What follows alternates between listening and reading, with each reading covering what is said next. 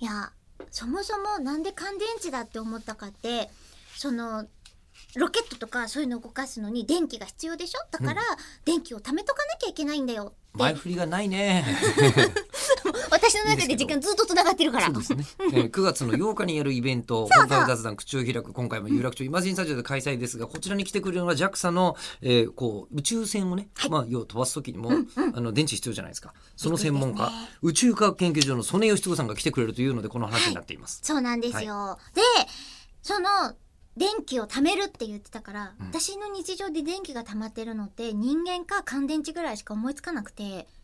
だから、よんま、待って待って、電気が溜まってるものって人間ってどういうことですかくねバチってなるでしょ静電気そうそう。静電気。あれって溜まってるからだよね。だから、ほらよくさ、エレベーターとかでもさ、ここを触ってねって言って放電パネルみたいなくっついてるありやつまあするじゃないねで。すあか。りますね。そうそうそうあれ暗闇で見るとあの瞬間ポンとパチって飛んでますからね。知らなかった。飛んでますよ飛んエでレまベすーよ。ターが暗闇になることなんてなかったから。まあエレベーター暗闇になったら止まってますからね。でしょ、う分ん。ちょねっと経験したことがなかったから。そうなんですよね、でも静電気はちゃんと放電してたりするっていうのはありますが、えー今気がついたんですが、えー今回難しそうだなと思った方、えー、えりこさんもいます。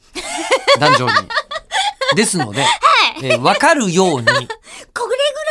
から始まりますてかだって長期になるもん本当にすごい専門家ってそういうのみんなちゃんとよくわかるように教えてくれるんだよね。そうそうそう、ね、昔あのインタ,、まあ、インタビュー仕事じゃないですか、うん私でインタビューの名作ってなんだろうなと思ったら、いろいろ喋っていくと、あの阿川佐和子さんが、はいね、いろいろと今でも「文春」で連載してるじゃない、はいこの人に会いたいって言って阿川佐和子さんが、デーモン小暮にインタビューするっていうのが名作だってされてておーどんなものなんですかあのもう阿川さんがデーモン書くかともうまあ,、あのこう全然接点ないじゃない。で、えーだからこそ、えー阿川佐和子さんが、ヘビメタって何ですか?」って聞いてたんですよ。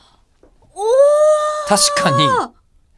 あの普通に使っててなんとなく雰囲気で分かった気になったんですけど、うんうんだけどもちろんそういうメタルが好きで、うんああなってる閣下に、うんあの阿川さんが分かんないままちゃんと聞いてるじゃないですか、そしたら理路整然とずーっと閣下があのこごう説明をそうベビーメタについて説明してくれたことがいい悪魔だうんうんそういい悪魔なんですよ全然親切な悪魔が教えてくれたので,、ええでそういうことになるという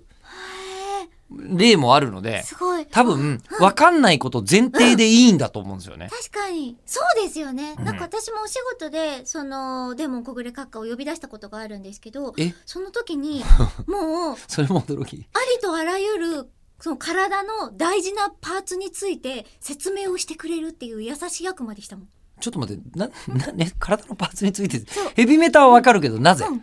あのほら悪魔を呼び出す時に、うんあの生贄って必要でしょあ、そう、え、ちそうょっとだから待って、自こ分のれ、次回に続く。